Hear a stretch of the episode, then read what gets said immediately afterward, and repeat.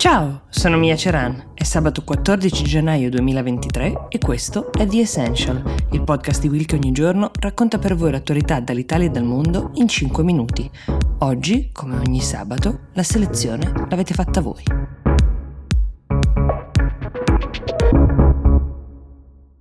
Ciao Mia, potresti parlare della riapertura del caso Emanuela Orlandi? Grazie.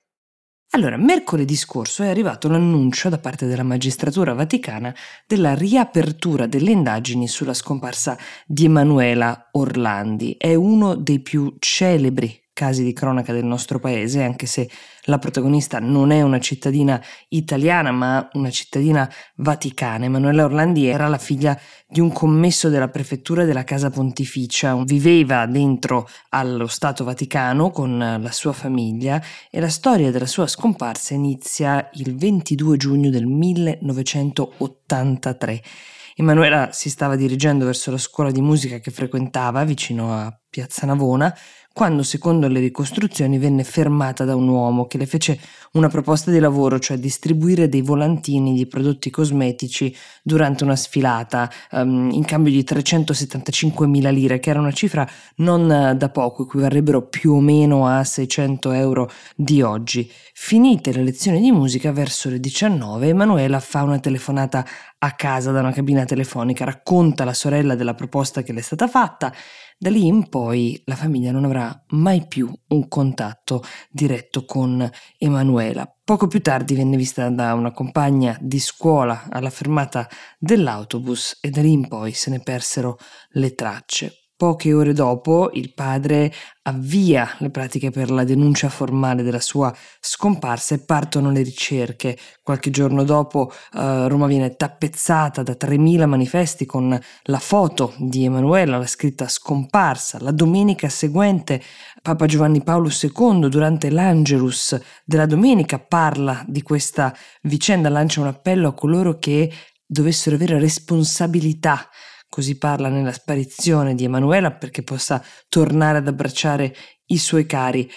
Sono passati 40 anni da allora e sono state esaminate tante piste, da quelle legate al terrorismo internazionale a quelle legate agli scontri interni in Vaticano, ma di Emanuela non eh, c'è più traccia. Negli ultimi anni sono emerse molte testimonianze di ex eh, membri e persone vicine alla banda della Magliana, che era un'organizzazione criminale romana molto potente all'epoca dei fatti, che sostengono che la banda sarebbe stata l'esecutrice materiale del sequestro, mm, però mm, il sequestro sarebbe stato svolto su mandato di alcuni alti funzionari vaticani. Però anche qui non è una verità processuale questa qui. Ora che il caso è stato riaperto, che cosa accadrà? Verranno di base riesaminate tutte quante le carte, le informative, i documenti che sono stati raccolti negli anni e verranno interrogati i testimoni che sono ancora in vita, nella speranza di riuscire a restituire alla famiglia di Emanuela anche qualche verità in più di questi ultimi 40 anni. La seconda domanda invece viene da Stefania Riva che ci chiede di parlare delle conseguenze diplomatiche della pubblicazione negli ultimi due numeri della rivista nota satirica uh, francese Charlie Hebdo um, di alcune vignette. Sono numeri dedicati alle proteste in Iran. Già la scorsa settimana c'erano state delle reazioni un po' uh, stizzite da parte delle autorità iraniane per il modo in cui erano state ritratte nelle vignette. In questi giorni però il tono delle dichiarazioni si è fatto decisamente più minaccioso perché in particolare il comandante delle guardie rivoluzionarie Hossein Salami ha dichiarato che prima o poi i musulmani si vendicheranno per queste vignette che prendono in giro gli ayatollah, così come hanno già fatto con Salman Rushdie, forse ve lo ricorderete. Salman Rushdie, è lo scrittore molto noto, molto critico di alcuni rappresentanti dell'Islam, era stato accoltellato l'agosto scorso mentre stava partecipando a una conferenza negli Stati Uniti su di lui erano 30 anni che pendeva una fatwa, cioè una condanna di morte che era stata emessa nell'89 dall'allora massima autorità politica e religiosa dell'Iran, che era l'Ayatollah Khomeini.